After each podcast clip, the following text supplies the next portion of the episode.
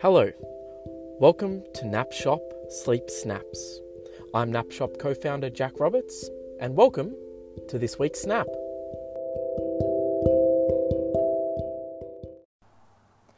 It's difficult to overemphasize the importance of sleep. You know you need it, but at the same time, it's one of the easiest things to deprioritize as your life gets busier and your work schedule expands into every empty space on your calendar. That's why you need a reminder of what de- deprioritizing sleep in favor of work is costing you. According to one study, getting five or fewer hours of sleep dramatically impacts your mental performance. To put things into perspective, this level of sleep deprivation is the same as having a blood alcohol level of zero point zero six. So you're essentially working while drunk when you don't get enough sleep.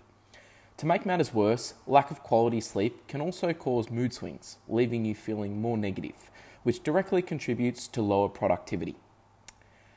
According to a study by the National Institutes of Health, the average person gets, by on average, less than five to six hours of sleep. In our modern fast-paced world, you'd be forgiven for thinking five to six hours, that's not too bad. However, there's a huge difference between the number of hours of sleep you can survive on and the amount of sleep that you need to function at a high performance level while you work. While the amount of sleep required by adults varies from person to person, the right amount of sleep for you is likely in the seven to nine hour range. Teens and children, of course, need more than this. There are two effective ways you can combat sleep deprivation without cutting your work hours. Tip one, catch up on the weekends. You can kind of catch up on your sleep on the weekends by adjusting your sleep schedule.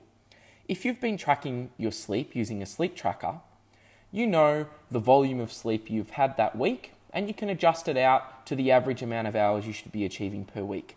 However, it is helpful to keep your sleep and wake times as consistent as possible. Tip number two is take power naps. Shoot for one fifteen to thirty minute power nap or two fifteen minute naps per day. And remember not to sleep more than thirty minutes at a time so you don't wake up groggy.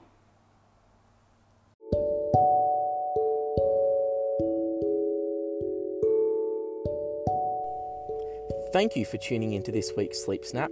If you would like more content from Nap Shop, please check us out on w w w dot nap shop dot com dot a u or on Instagram at the Nap Shop. We'll catch you next week for another Sleep Snap.